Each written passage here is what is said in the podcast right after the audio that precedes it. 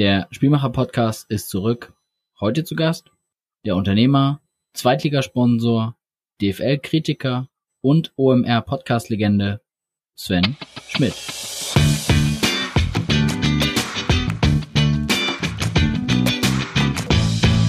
Der Spielmacher-Podcast ist wieder da und für unseren Restart haben wir uns keinen geringeren Gast als Sven Schmidt ausgesucht und eingeladen.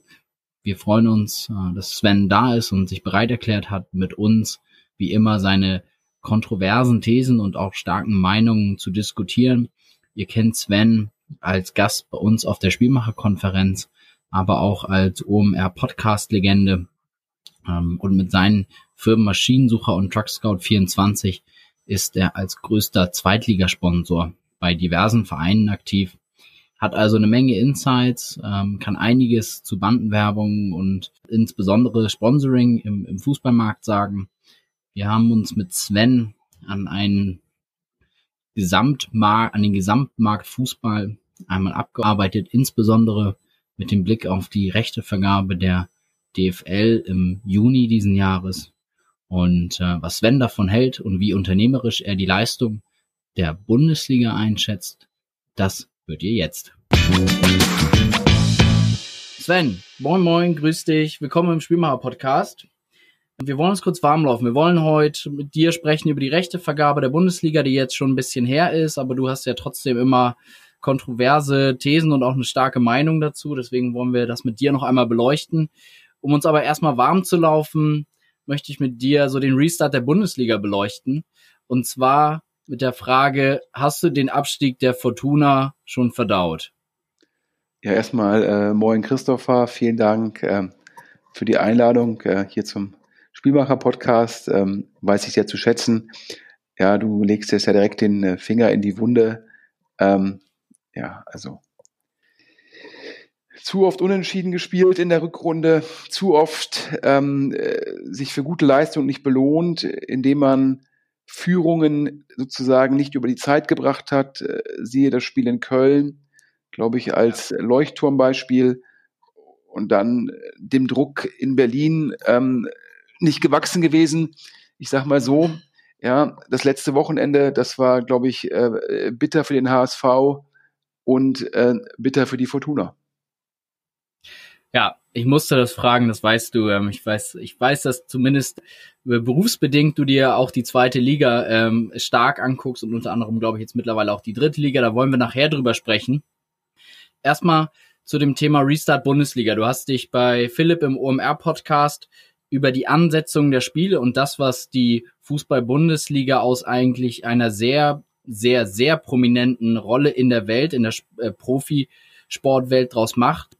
Ja, so ein bisschen betriebswirtschaftlich aufgeregt. Wie hast du es jetzt, wie hast du es jetzt empfunden, nachdem die Saison jetzt abgeschlossen ist?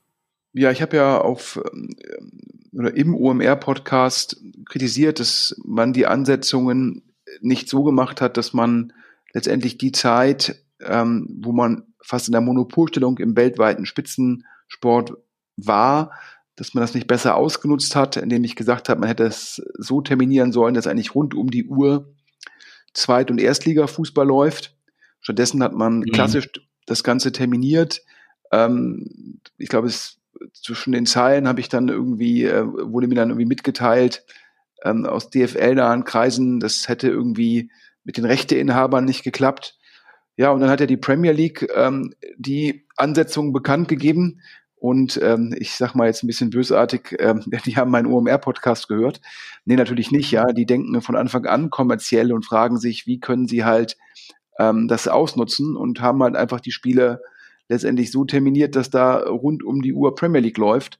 Ähm, das ist irgendwie Punkt eins, wo ich sage, da hat der Restart ähm, die Chancen nicht genutzt. Und Punkt zwei, ich glaube ja weiterhin, man hätte viel, viel aggressiver mit, ähm, mit Social Media umgehen müssen und dort halt ähm, Bewegtbilder einspielen, um einfach die Leute auch äh, wieder zu gewinnen, äh, die man potenziell auch verloren hat. Ja? Äh, Ob es nur die junge Generation ist oder Leute, die dann vielleicht ähm, ihr, ihr Zone-Abo mal kurzfristig äh, pausiert haben oder ähnliches.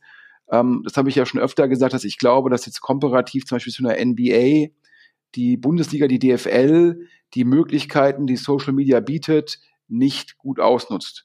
Und daher in der Kombination, ich glaube, ähm, operativ ähm, sehr gut abgewickelt von der DFL. Also Hut ab, Respekt. Da hatte man ja auch Angst nach den, äh, glaube ich, äh, kurz vor dem Start waren die Themen bei Hertha und bei Köln. Aber dann ist es meines Erachtens hervorragend gelaufen, also top. Ähm, aber kommerziell, was im Endeffekt äh, die Möglichkeiten angeht, finde ich, hat man die nicht richtig genutzt. Und da sieht man jetzt ja wieder, ähm, wie das die Premier League richtig macht mit den, mit den, mit den Ansatzzeitpunkten und wie das halt weiterhin die NBA im Bereich Social Media richtig macht. Ja, du hast jetzt die Premier League eben schon angesprochen und du hast ja in den letzten Jahren schon ähm, sehr stark auch öfter die These vertreten, dass die Premier League eigentlich die viel, viel stärkere Plattform, Plattform ist als, als die Bundesliga und wir uns mit der Bundesliga und das ist zwar kein Zitat von dir, aber dass wir uns eigentlich in eine gewisse Abhängigkeit oder zu einer Art Ausbildungsliga äh, entwickeln. Ähm, jetzt haben wir zwar zu gleichen Konditionen, aber einen Leroy Sané von Man City äh, zu Bayern wieder eingekauft. Ähm, würdest du sagen, dass wir jetzt mit dem FC Bayern eigentlich einen, einen Top-Club haben, der es auch schafft, Stars zu ziehen und äh, über die Stars schaffen wir es, irgendwie wieder Attention zu ziehen? Oder würdest du sagen, die Premier League ist nach wie vor die, die, die dom dominante Liga in, in Europa? Ich habe ja immer gesagt, ähm, Ligen sind wie Plattformen. Und äh, wenn eine Plattform einmal führend ist, dann ja, kommen da selbstverstärkende Kräfte zum Tragen. Ich glaube, es wird ja oftmals der Anglizismus Flywheel-Effekte gebraucht oder auch ich sag mal, oldschool-mäßig würde man das Netzwerkeffekte vielleicht auch dann eher nennen. Man hat die meisten Umsätze, dadurch kann man sich die besten Spieler und die besten Trainer leisten. Dadurch bekommt man noch mehr Aufmerksamkeit.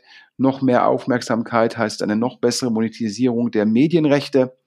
Und äh, so wird das sozusagen sich selbst verstärkende Effekte. Und so muss man über Plattformen nachdenken. Und wie gesagt, eine Liga ist nichts weiter als eine Plattform. Und die Premier League ist die führende Plattform und hat dementsprechend den Rückenwind. Und ähm, um dagegen anzugehen, muss man extrem unternehmerisch denken. Und wie gerade eingehend gesagt, ähm, denkt die Bundesliga ja nochmal, also irgendwie unabhängig von der operativen Exzellenz, die sie jetzt gezeigt hat, denkt die nicht unternehmerisch genug, nicht kreativ genug und während parallel die, die Premier League weiter unternehmerisch handelt. Das ist natürlich schwierig, ja, äh, sozusagen, wenn man Netzwerkeffekte aufholen muss, was per se schon sehr, sehr schwierig ist, dann muss man letztendlich äh, eigentlich eine Klasse über dem marktführenden Boxen. Und das tut die DFL nicht. Und daher bin ich der Ansicht, ähm, dass jetzt die Corona-Krise, ja, wird das Ganze nochmal, die Effekte nochmal verstärken ähm, da die Medienrechte äh, kurzfristig erstmal als Einnahmequellen wichtiger sind und die sogenannten Matchday Revenues ähm, verlieren an Relevanz, weil ja noch nicht absehbar ist, wann die Stadien wieder voll sein können. Und das ist, da war die Bundesliga komparativ gegenüber der Premier League sehr gut aufgestellt, sehr viele Business Seats, sehr gut abverkauft und so weiter. Und wenn man sich die Medienrechte anschaut, ähm, da ist man einfach ähm, äh, weiterhin äh, ja hinterher und auch ehrlich gesagt, äh, du hast ja gesagt, ähm, dass, äh, dass das jetzt fast der gleiche Preis ist. Da muss ich mhm. ein bisschen widersprechen, denn ähm, in der letzten Rechteperiode ähm, sind die Rechtekosten ja hochgelaufen. Das heißt, ähm, da ist die Maximalsumme jetzt 2021 erreicht und das waren, glaube ich, äh, ja, ähm, 1,3 oder sogar ein bisschen mehr. Mhm. Ist noch mit der Eurosport-Thematik ein bisschen weniger vielleicht dann. Aber jetzt sind wir, glaube ich, bei 1,15 äh, im Schnitt und es läuft, oder 1,1. Ähm, es läuft, glaube ich, auch nichts hoch. Das heißt, ähm, das ist ein Rückgang. Ähm, ich finde, gegeben die Situation, ähm, dennoch einen sehr guten Job von der DFL in der Vermarktung und in der Ausschreibung. Man hat auch die beiden Kernbieter mit äh, Sky und The Zone sozusagen beiden letztendlich so die Pakete, dass die beide ein gutes Geschäft machen können, um dann auch wieder für die rechte Periode danach wieder stark mitbieten zu können.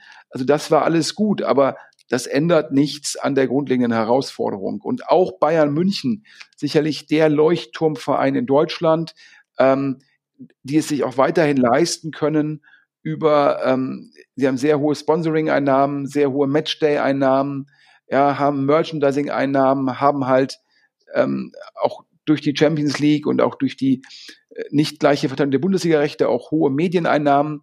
Ja, Bayern München kann da bestehen ähm, und kann sich auch leisten, einen Leroy Sahne äh, zu transferieren. Aber, und das muss man auch ganz deutlich sagen, ähm, das ist natürlich so, zum Schluss ist dann Bayern München ja le letztendlich äh, der größte Fisch in einem ganz kleinen Aquarium. Ja, ja. Du bist jetzt schon mitten reingesprungen ins Thema, was gut ist. Ähm, wir haben jetzt, wir sind bei dem Thema Medienrechte und vielleicht kannst du für dich einfach nochmal sagen, wer sind eigentlich die Gewinner und Verlierer der äh, im letzten Monat vergebenen Medienrechte? Hat die, hat vielleicht, vielleicht aus deiner Sicht ähm, die DFL sogar gewonnen? Ähm, welche Player, also sprich Sky, The Zone ähm, oder auch ein Sat 1 und ein Sport, äh, Sport 1, ähm, wer hat da für dich gewonnen? Wer, wer hat das beste Paket oder wer hat das Beste gemacht aus den Möglichkeiten unter, unter Betrachtung der, der Umstände mit Corona gerade? Na, ich glaube jetzt erstmal, ähm, Corona ist jetzt ja, also für die Medienrechte erstmal per se führt das ja zu einer höheren Nutzung geführt. Das heißt, es muss jetzt nicht per se schlecht sein. Ähm, klar hat bei der Zone wahrscheinlich zu relevanten Problemen geführt aufgrund des Abos, was monatlich kündbar ist. Ähm, das war sicherlich für The Zone eine schwere Zeit. Man muss gucken, wie viele Leute können die ja. jetzt, die da gekündigt haben, zurückgewinnen. Ich glaube, da sind jetzt kaum Daten bekannt zu. Das ist also schwer extern einzuschätzen. Aber ich glaube, den Sky wird generell ähm, wahrscheinlich sehr gut durch die Corona-Krise gekommen sein, weil das waren langläufige Abos. Ähm, Sky zeigt ja auch Filme und Serien. Ähm, und dementsprechend glaube ich, ähm, ist, glaube ich, eher die Corona-Krise dürfte bei Sky zu mehr Abos geführt haben. Vielleicht nicht im Bereich Sport, klar, aber im Bereich Filme und Serien. Ähm, und ähm, also dementsprechend, ich glaube, für Sky ist dann die Frage, wie macht man halt zum Schluss ein Produkt, was dann irgendwie The Zone-artig ist, wie vermarktet man das? Ja, es, ich glaube, da machen sie auch viele Themen, um da Sachen zu testen. Ähm, Tagespässe, Monatspässe, ähm, letztendlich nur Sky Go in Anführungsstrichen. Also daher ähm, glaube ich, dass Sky wie viele Streaming-Anbieter oder wie viele Content-Anbieter durch die Corona-Krise eigentlich, eigentlich profitiert. Klar, die Werbeumsätze, von denen Sky teilweise auch ähm, natürlich abhängig ist, die werden negativ tangiert sein, aber ähm, eigentlich, glaube ich, bin ich da für diese ganzen Anbieter ähm, eher positiv. Die werden Nutzung gewonnen haben in der Krise. Leute werden sich daran gewöhnt haben, das zu gucken. Ja, ähm, lineares Fernsehen äh, sozusagen wird dann weiterhin verlieren gegenüber den Streamingdiensten und daher haben die eigentlich eher Rückenwind. Jetzt zur Vergabe. Ich habe ja immer gesagt, ähm, schon vorher, äh, dass die, ähm, hatte ich im Podcast von Sponsors gesagt, dass, das war vor Corona aufgenommen, habe ich gesagt, dass die, die Rechteeinnahmen nicht steigen werden in Deutschland, weil ich einfach die Gegenmonetarisierung nicht sehe. Und ähm, ich glaube auch für The Zone wird es sehr schwierig sein, überhaupt jetzt das, was sie da gezahlt haben, ähm, wieder über Einnahmen zu generieren. Das ist ja eine relativ einfache Rechnung, wenn man 10 Euro netto pro Kunde im Monat vereinnahmt, wie viele Kunden man braucht, um nur die Rechte sozusagen zu finanzieren. Ja. Äh, unabhängig, ja. dazu kommt ja noch Overhead, ja, IT, Operations, ähm, Kundenakquisitionskosten, das, also Rechte sind ja nicht der einzige Kostenblock, der, der der Zone hat. Ähm, und da habe ich ja immer gesagt, ne, so,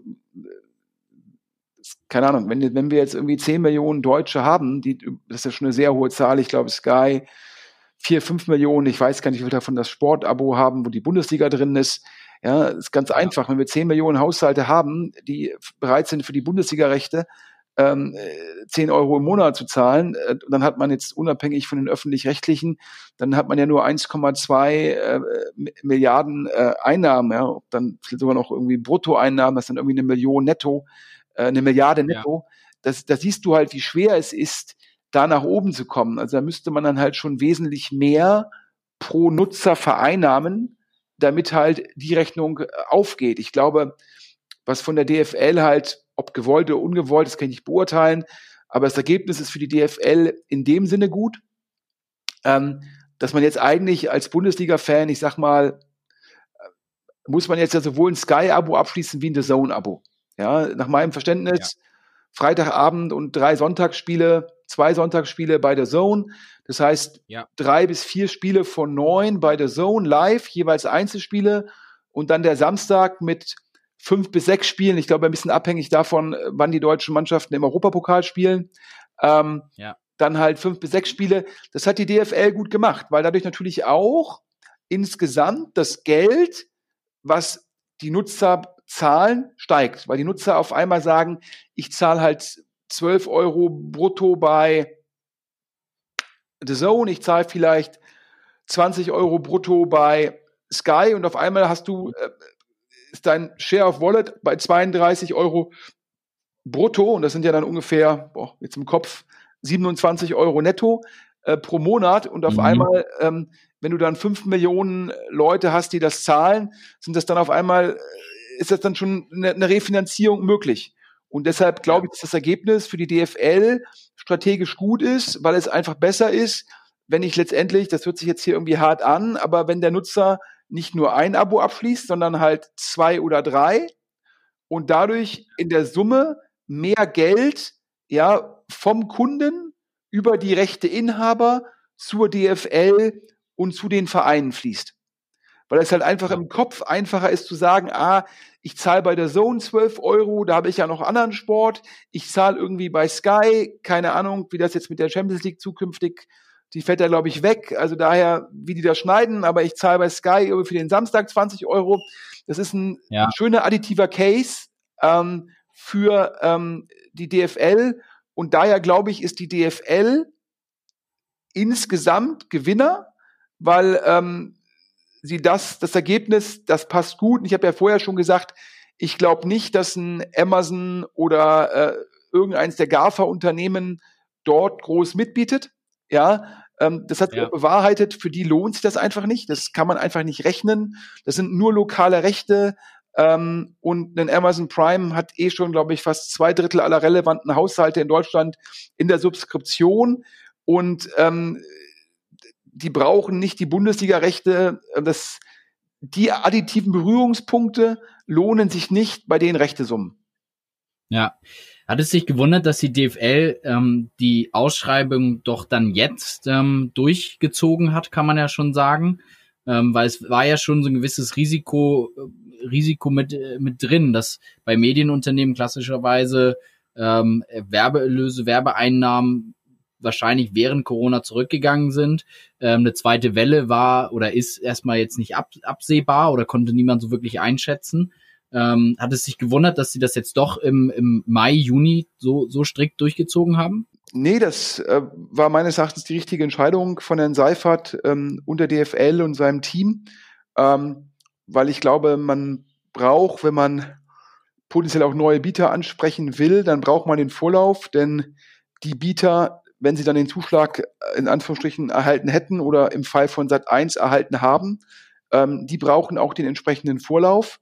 Ähm, klar, bei den Bietern, die vielleicht von Werbeeinnahmen abhängig sind, ähm, ist das natürlich eine herausfordernde Zeit.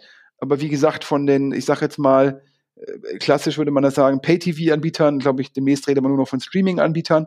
Ähm, die haben ja eigentlich einen Boom durch Corona erfahren, was die Nutzung angeht, was die Abozahlen angeht und so weiter.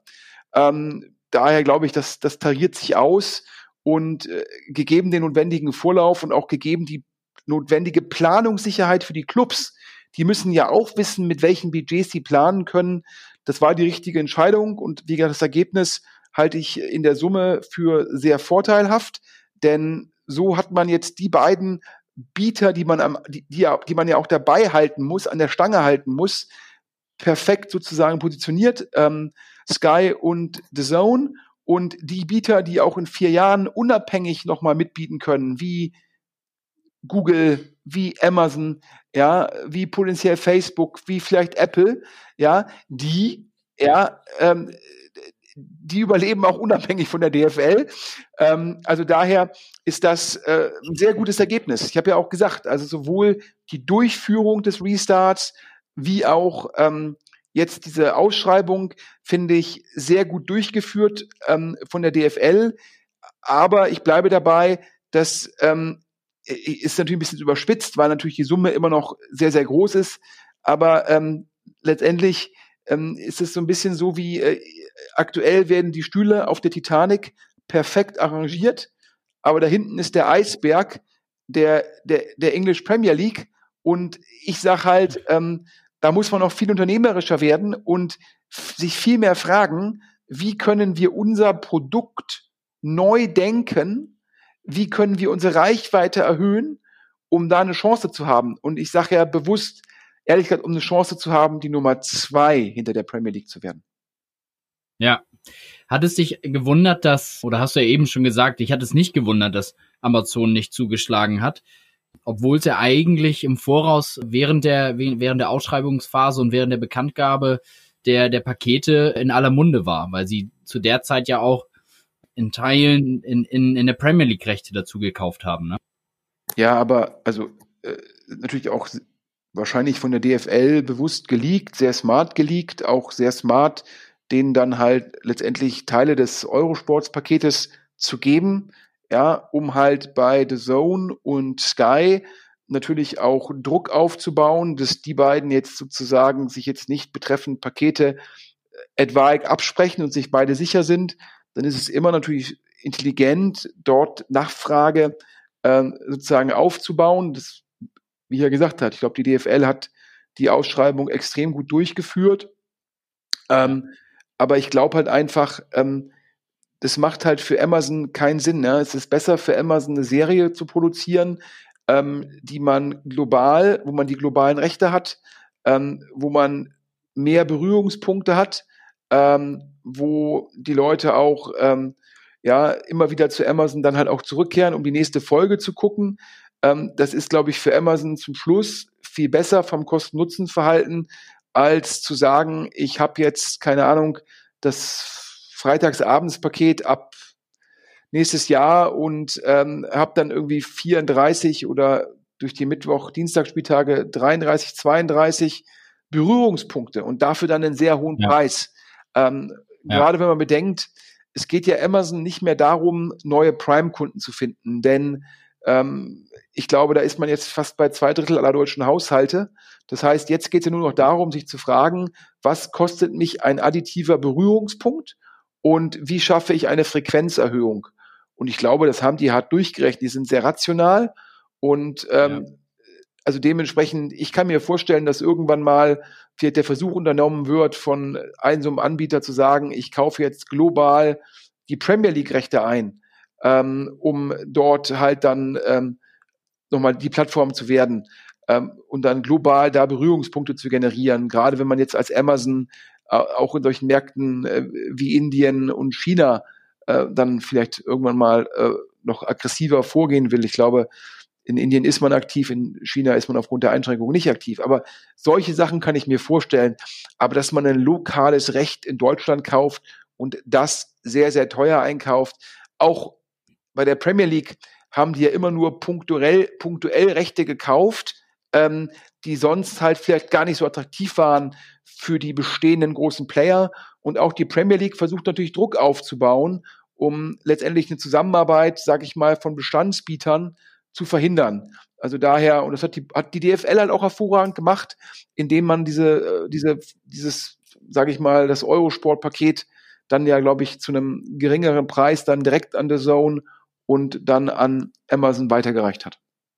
Ja, du hast dich in der Vergangenheit immer mal wieder, wenn man alte Podcasts hört und oder teilweise kritisch über Akquisitionsstrategien von Pro7 und Sat1 geäußert. Jetzt haben sie zugeschlagen, sind es ist ein Comeback auf der auf der Sportbühne. Hm. Äh, wie schätzt du denn das ein? Hättest du also ich glaube, ich habe mich, ich hab mich immer über, da muss man jetzt differenzieren. Das eine ist ja also über die, welche Rechte Pro7 1 gekauft hat. Ähm, das, dazu habe ich mich, glaube ich, nie geäußert. Ich habe mich immer zu, der, zu den Digitalakquisitionen geäußert, was ja was ganz anderes ist, als jetzt sozusagen Das habe ich natürlich überspitzt auch so gemeint. Das Paket, das Paket ähm, der Live-Spiele zu kaufen, ich glaube ja, ich komme mal durcheinander, 1., 17., 18. Supercup Relegationsspiele. Sind das, sind das die Spiele? Acht ja. oder neun Live-Spiele? Ähm, ja, ungefähr. Und ähm, ich glaube, dass es auf jeden Fall wichtig ist für Sat 1, um, damit man die wieder auf der Fernbedienung findet, ähm, ist es halt wichtig, solche Leuchtturm-Events ähm, übertragen zu können. Ja, damit man auch sich wieder in die Erinnerung kommt von Leuten, die vielleicht seit eins nicht regelmäßig gucken. Ja, ist ja immer, ich glaube ja, dass, dass das Publikum bei Sat 1 im Schnitt relativ alt. Also muss man ja auch ab und zu mal verjüngen. Und dafür ist es, glaube ja. ich, ähm, eine gute Entscheidung. Ja, aber ich muss jetzt fairerweise sagen, ich habe das jetzt gar nicht letzten Tagen nicht so verfolgt. Ist denn jetzt schon geleakt worden, was Sat 1 gezahlt hat? Also ich habe keine keine Zahl gelesen bisher. Ähm, vielleicht kommt's noch. Ja, also daher ist natürlich für mich sehr schwer zu beurteilen, äh, wie sinnvoll das jetzt war, solange man nicht weiß, was die letztendlich pro Live-Spiel gezahlt haben. Denn ja. zum Schluss ist es ja eine Rechnung, die die machen werden, wie viel Werbeeinnahmen habe ich auf dem Spiel und wie viel Kunden sozusagen mache ich wieder aufmerksam auf Sat 1 und mit wie viel Werbepartnern habe ich jetzt einen Anlass, wieder über Sat 1 zu reden. Das sind ja sozusagen die drei Vorteile und dagegen stehen die Kosten aus den Rechten und natürlich auch in gewissen Rahmen die Produktionskosten. So, ähm, aber per se kann ich die Logik schon verstehen. Ja, äh, ob es das jetzt rechnet, ähm, ja, dafür müsst ihr natürlich die Details kennen, die, die mir jetzt nicht bekannt sind. Ja, neben Sat 1 hat auch Axel Springer äh, Bild zugeschlagen, ähm, unter anderem bei den Highlight-Rechten. Ähm, hat dich das gewundert oder hältst du es eigentlich für eine, für eine sozusagen adaptierte Logik von Amazon zu, zu sagen, wir investieren in Kundenakquisitionskosten, sprich in Sportrechte, um Leute und Kunden in unser Sub Subskriptionsmodell zu kriegen? Ja, ich glaube, jetzt der Vergleich zwischen Bill Plus und Amazon, der hinkt ein wenig, weil, weil letztendlich Amazon Prime ja die, die Video, Musik und Co. letztendlich ja kostenlos in Prime inkludiert. Prime ist ja eigentlich entstanden durch die kostenlose Lieferung. Also eigentlich war das ein Produkt sehr nah am Kerngeschäft. Ähm, und dann hat man halt das andere gemacht, um dann halt die Berührungspunkte zu erhöhen. Ähm, bei der Bildzeitung ist es ja so, dass die Bildzeitung letztendlich ein reiner ähm, Content-Anbieter ist und äh, versucht damit ihr Premium-Angebot, nämlich Bild Plus, halt entsprechend aufzuwerten. Ähm, es bleibt weiterhin für mich die Frage, ob es zwischen am einen Ende den Kunden, die dann Sky und The Zone subskribieren und am anderen Ende den Kunden, die die Sportshow gucken, die auf Sat 1 die acht, neun Live-Spiele gucken. Ob es dazwischen eine Zielgruppe gibt. Ich habe mal mit Leuten gesprochen, die sich mit diesen Rechten noch ein bisschen besser auskennen als ich. Und die haben die These vertreten, dass es dazwischen eigentlich keinen großen Markt gibt. Ja. Also anders ausgedrückt, der, der, der Fußballfan, der da richtig nah dran ist, der nimmt sich halt Sky Bundesliga und The Zone. Und derjenige, der die Bundesliga so, so ein bisschen nebenbei verfolgt, äh, Sportschau, aktuelles Sportstudio, dann halt die Free-TV-Spiele, jetzt ab nächstes Jahr auf Sat 1. Und äh, meinetwegen, wenn man dann Zweitliga-Fan nebenbei ist, guckt man dann halt demnächst auf Sport 1 das Samstagabendspiel live. Dann ist die Frage, ja. gibt es da überhaupt eine Zielgruppe, die sagt, ich gebe jetzt irgendwie ich habe es gar nicht geguckt, es waren früher mal so fünf Euro, wenn eine Promotion ausgelaufen ist, fünf Euro im Monat für Bill Plus, gibt man dann fünf Euro für Bill Plus aus. Ähm, ich bin mir nicht so sicher, wie groß diese Schnittmenge ist, die also, ich glaube da eher an eine 0 und 1 Verteilung als an diverse Abstufungen des Graus. Und äh, mhm. äh, das wäre notwendig, damit der adressierbare Markt für Bild da groß ist. Ja, bleiben wir mal bei den Publishern ähm, zum Abschluss. Wir hatten jetzt in der Vergangenheit One Football, die quasi ja Rechte oder Einzelspiele von von Sky sublizenziert haben. Ähm, die sind jetzt in der Rechtevergabe, also One Football, äh, gar nicht mehr aufgetreten. Ähm, so generell gefragt, hältst du es für, ein, für so ein Publisher-Modell, wie es am Ende ein One Football ist, als, ähm, als eine sinnvolle Strategie, Sportrechte zu lizenzieren, um einfach den Content einigermaßen zu, zu refinanzieren, den sie haben oder ihre Plattform generell zu refinanzieren? Ich glaube nicht, dass das Modell funktioniert. Ähm, und zwar letztendlich anschließend an das, was ich gerade gesagt habe. Ich glaube persönlich, ähm, du kannst Sportrechte nur ähm, refinanzieren oder eigentlich über drei Wege. Das eine, du bist letztendlich Pay-TV-Anbieter und deine Nutzer zahlen dir für die Sportrechte, ähm, die du akquiriert hast. Ähm, also Modell der Zone, Modell Sky. Oder aber du bist ähm, Free-TV-Anbieter und du kaufst dir Sportrechte als Leuchtturmeffekte ein. Siehe jetzt den Ansatz von ähm, Sat 1. Ja, oder natürlich, du bist öffentlich-rechtlicher Sender und du hast Gebührengelder und du hast einen, im gewissen Rahmen einen Versorgungsauftrag und dann zahlst du halt für die Sportschau und fürs aktuelle Sportstudio, um so eine Grundversorgung sicherzustellen. Das sind letztendlich die drei Modelle, ähm, wie man, sage ich mal, hochpreisige Rechte, und letztendlich ist das ein hochpreisiges Recht, refinanzieren kann. Ähm, das Modell von One Football, was ja nach meinem Verständnis primär eine kostenfreie App ist, ähm, zu sagen, ähm, ja, ich kann auf Basis der App jetzt irgendwie das ausreichend monetarisieren. Und auch da wieder, es geht ja nur um lokale Rechte. One Football, glaube ich, global vertreten. Ähm, die Rechte, die jetzt zur Ausschreibung gekommen sind, waren ja Rechte, glaube ich, in Deutschland. Ähm, ich glaube, das ist mhm. einfach kommerziell nicht machbar. Ich glaube, immer wieder kann, so, kann One Football hingehen und irgendwas sublizenzieren und irgendwelche Aufschnitte zeigen.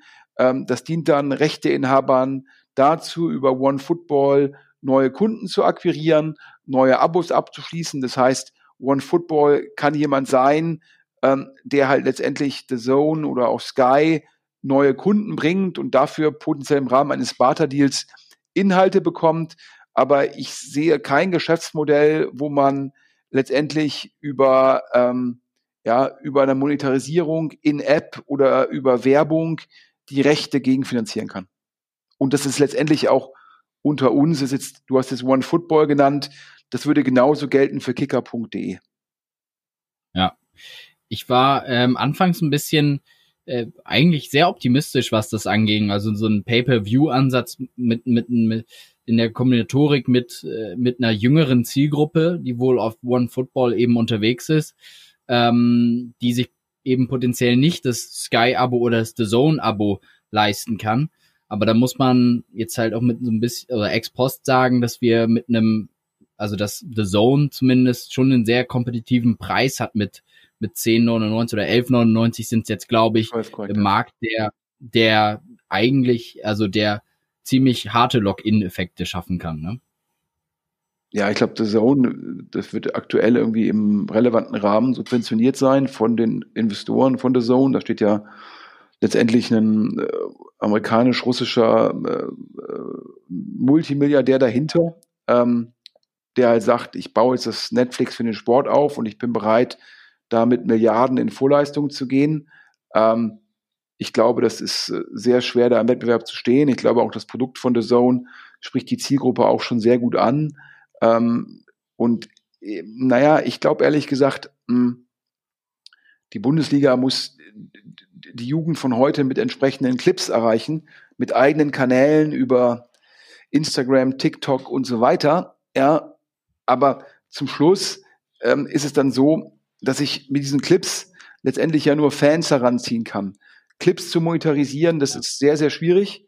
Ähm, ich muss Fans heranziehen, die dann bereit sind, ähm, die Subskription abzuschließen oder die dann ihre, ihre Eltern nerven, bis der Vater die Subskription abschließt.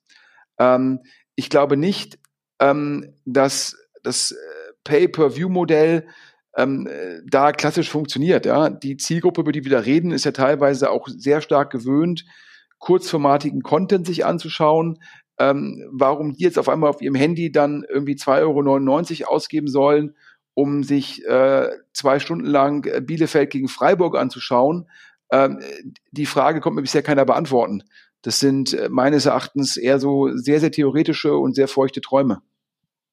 Ja, ja. Ähm, lass uns mal ein bisschen sprechen zum Abschluss über dich beziehungsweise Maschinensucher. Ihr seid ja auch im Fußball unterwegs, ähm, Schwerpunkt äh, in der zweiten Liga. Du musst dich ja gefreut haben, als der HSV den Aufstieg dann doch vielleicht noch äh, verbaselt hat. Also nicht nur vielleicht, sondern auch praktisch verbaselt hat, weil dann ähm, ein Traditionsverein in der Liga bleibt und es eigentlich gut ist für die Plattform zweite Liga, oder? Ja, ich glaube, die zweite Liga ähm, geht nächstes Jahr. Ähm, das ist wieder eine sehr, sehr, wieder eine sehr, sehr starke ähm, Liga mit mit großen Namen. Ja, du hast ja zu Anfang ja in die offene Wunde gefasst und gesagt, Fortuna Düsseldorf steigt ab. Ja, auch ein 50.000 Mann Stadion, ähm, eine Landeshauptstadt, eigentlich ein Verein, der in die Bundesliga gehört.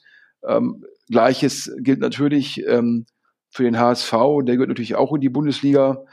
Ja, aber klar, wenn man dann gegen Sandhausen zu Hause 1-5 verliert oder wenn man halt bei Union Berlin verliert, ja, ähm, für die es um nichts mehr ging. Also weder für Sandhausen noch für Union Berlin ging es um irgendwas, keine Ahnung, vielleicht noch Fernsehtabelle, aber äh, mehr auch nicht. Ähm, ja, aber dann hat man es auch nicht anders verdient, ähm, muss man jetzt sagen. Aber ähm, also ich bin ja letztendlich zum Schluss ja äh, Fußballfan und auch wenn ich ähm, sage, die Bundesliga kann maximal noch die Nummer zwei der Premier League werden und auch dafür müssen sie jetzt richtige Entscheidungen treffen, äh, bin ich ja durchaus ja mit der Bundesliga letztendlich groß geworden und wünsche mir den Erfolg der Bundesliga und da will ich ganz offen sein, wäre es gut gewesen, wenn der HSV aufgestiegen wäre, ähm, wäre es gut gewesen, wenn die Fortuna in der Liga geblieben wäre. Ähm, und äh, dementsprechend, ja, ähm, aber klar, für die zweite Liga, nächste Saison muss man jetzt ein bisschen gucken, wer aufsteigt. Ähm, aber das sollte eine sehr, sehr starke zweite Liga werden. Und ich glaube, von den Zuschauerzahlen ist es ja auch mit Abstand die beste zweite Liga der Welt. Und das war ja auch ein Grund für Maschinensucher, das für die Hörer, die das nicht kennen, das ist äh, die Firma, wo ich Geschäftsführer Marketing bin. Ähm, wir sind letztendlich das, was Sie kennen. Sie kennen ja wahrscheinlich alle hier, die den Podcast hören. Sie kennen Autoscout für PKWs, Sie kennen Immo-Scout für Immobilien, Sie kennen Mobile für PKWs, also Kleinanzeigen im sogenannten Endkundengeschäft. Das machen wir für Gebrauchtmaschinen und wollen dort ähm, ja, letztendlich Markenaufbau betreiben, Maschinensucher noch bekannter machen und äh, sind von der Anzahl der Vereine der größte Sponsor der zweiten Liga. Wir haben jetzt in der abgelaufenen Saison neun von 18 Vereinen ähm, gesponsort ähm, weil wir gesagt haben, ja, wir sind die Nummer eins und die zweite Liga ist die erfolgreichste zweite Liga der Welt. Also auch die hat eine Spitzenstellung und das war die Logik dahinter. Ich wollte es gerade sagen, also du mit Maschinensucher und auch mit Truck Scout seid ihr, glaube ich, auf den, auf unter anderem auf den Banden in der zweiten Liga unterwegs, oder? Korrekt, wir sind, ähm, das ist uns gehört auch Truck Scout 24, also Maschinensucher mit dem Fokus auf äh, Gebrauchtmaschinen, die stehen sind, also Gebrauchtmaschinen äh, ohne mhm. Räder und Truck Scout 24 mit einem Fokus auf Gebrauchtmaschinen mit Rädern, sowas wie LKWs, ähm, ähm, gehört auch zu unserer Gruppe. Und äh, ja, da sind wir bei diesen neuen Vereinen auf fernsehrelevanten Banden und das hat auch gut funktioniert. Ich wollte dich gerade fragen nach ein paar Insights, ob du welche geben kannst jetzt. Äh, eigentlich wollten wir auf der Spielmacherkonferenz drüber sprechen, da hat Corona uns einen Strich durchgemacht. Aber ähm, was waren so deine, deine wesentlichen Erkenntnisse? Ich kann zumindest mitnehmen, du warst zufrieden. Ja, ich glaube, das ähm, war jetzt natürlich irgendwie durch Corona, war die Saison natürlich zum, zum Schluss halt ähm, ja ein bisschen anders, als es geplant war, aber glaube, gab dann höhere Einschaltquoten. Ähm, darüber kann man sich auch ähm, dann nicht beschweren ja, ich glaube, ähm, für uns sehr gut funktioniert hat die Bande beim VfL Bochum. Ähm, jetzt vielleicht äh, nicht jeder VfL Bochum-Fan hier im Podcast und ähm, die haben so eine super LED-Bande, die ist letztendlich, glaube ich, doppelt so hoch wie eine normale Bande. Ähm, und die erzielt im Fernsehen schon ähm, relevante Aufmerksamkeit. Ähm, daher haben wir jetzt auch mit dem VfL Bochum ähm, für die kommende Saison ähm, verlängert. Ähm, das war also, ähm, ist natürlich auch dazu, muss man sagen, ähm, Bochum in der Nähe von Essen. Ähm, wir rekrutieren sehr stark an der Ruhr-Uni Bochum. Ähm, das heißt, das ist natürlich lokale Nähe für uns eine relevante Uni zum Rekrutieren. Ähm, die Super-LED-Bande, die hat das, die funktioniert da sehr gut und auch ein sehr, sehr gutes Team beim VfL Bochum. alles auf jeden Fall eine Partnerschaft, die wir verlängert haben. Und ähm, also daher, da kriegt man viel Aufmerksamkeit für sein Geld. Und ähm, da ich jetzt verlängert habe, kann ich also jetzt auch sagen, also ähm, die Super LED-Bande, die funktioniert. Sehr gut. Hätte ich vorher nicht ähm, sagen können vor meiner Verlängerung, ja. Ja, okay, okay. du bist halt Unternehmer, das ist, ist dann so.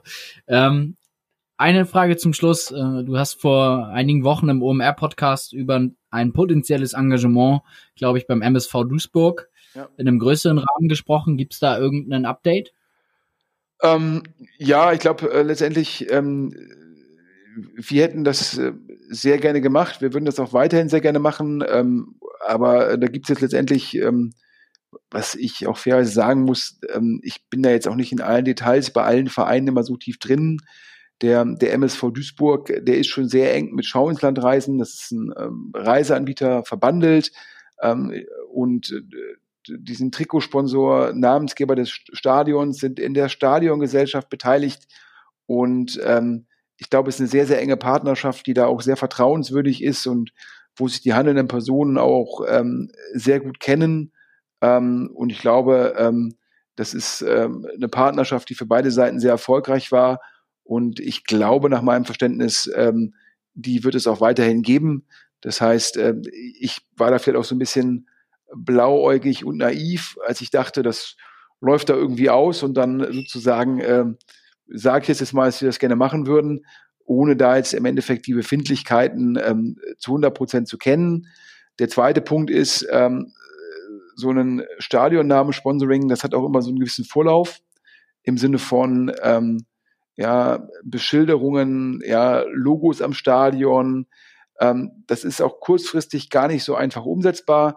Ähm, daher hoffen wir, dass wir dann vielleicht irgendwie, vielleicht im nächsten Jahr beim MSV Duisburg zum Zuge kommen. Wir glauben weiterhin, ähm, ein toller Verein mit viel Tradition, einem sehr, sehr guten Stadion, ähm, natürlich auch, auch wiederum genauso wie Bochum letztendlich neben Essen gelegen und wir rekrutieren natürlich neben der Ruhr-Uni Bochum auch sehr stark von der Universität ähm, Duisburg-Essen. Ähm, also daher würde es auch für uns lokal ähm, extrem viel Sinn machen. Aber ähm, wenn dann, äh, dann erst ähm, ab nächsten Jahr. Und jetzt müssen wir erstmal alle dem MSV Duisburg die Daumen drücken, dass jetzt die letzten beiden Spiele gewonnen werden. Und ich glaube, Ingolstadt oder Braunschweig nochmal in einem Spiel patzen, ja, damit es doch noch mit dem Aufstieg in die zweite Liga klappt. Sehr schön, sehr schön. Sven, wir sind jetzt bei dem bekannten Inlandsflug, den du immer als, als Referenzlänge Länge verwendest für den Podcast denke, es war wieder mal ein Fest. Ähm, danke, danke für deine, deine Thesen und deine Einschätzungen zur, zum Thema Rechtevergabe und auch zu den Insights, die ihr jetzt noch mit Maschinensucher und was ihr jetzt in der, in der zweiten Liga vorhabt. Also vielen, vielen Dank an der Stelle. Und ich würde sagen, wir sprechen das nächste Mal, wenn du in Hamburg bist oder ich bei dir in Düsseldorf. Ja, ich hoffe, dass auch die Spielmacherkonferenz dann ja äh, äh, nicht nur aufgeschoben ist und nicht ähm, ja, und nicht mehr und das hoffentlich ja nächstes Jahr ähm, wieder Veranstaltungen im üblichen Rahmen stattfinden werden. Und äh, daher nochmal dieses Jahr da vielen Dank, dass du mich da als äh, Speaker eingeladen hattest. Ich wäre sehr, sehr gerne gekommen. Ähm, ich glaube, Corona hat da natürlich vielen Veranstaltern von Events einen äh, bösen Strich durch die Rechnung gemacht, aber ähm, ich finde es da super, was du da aufbaust und ich weiß ja auch, wie viel Herzblut da reinfließt und wie hart du und dein Team arbeitest und ähm, ich habe euch war, war ja schon mal auf so einem Event von euch und äh, kann einfach nur sagen, hier alle Hörer, ähm, die jetzt den Christopher nicht kennen, ähm, also ein Wahnsinnsunternehmer und äh, ich finde das immer toll, wenn Leute sagen, dafür habe ich echt Bock drauf, das mache ich. Und letztendlich rund um die Uhr arbeiten, um sowas möglich zu machen und äh, ja, umso trauriger war ich und gilt ja auch für den Philipp Westermeier, dass das OMR-Festival dieses Jahr nicht stattfinden konnte ähm, und das hat auch die Spielmacherkonferenz nicht nach nicht stattfinden konnte und äh, drücke natürlich äh, dem Philipp und dir die Daumen, dass das nächstes Jahr wieder äh, hoffentlich wieder einigermaßen funktioniert, denn ihr beide habt es irgendwie äh, mehr, mehr als zu 100 Prozent verdient. Sven, danke dir für die Worte. Äh, mega, ich fühle mich geehrt und ähm, wir hören und sprechen bald. Vielen, Bis vielen bald. Dank, danke dir. Christopher, tschüss. Ciao, ciao.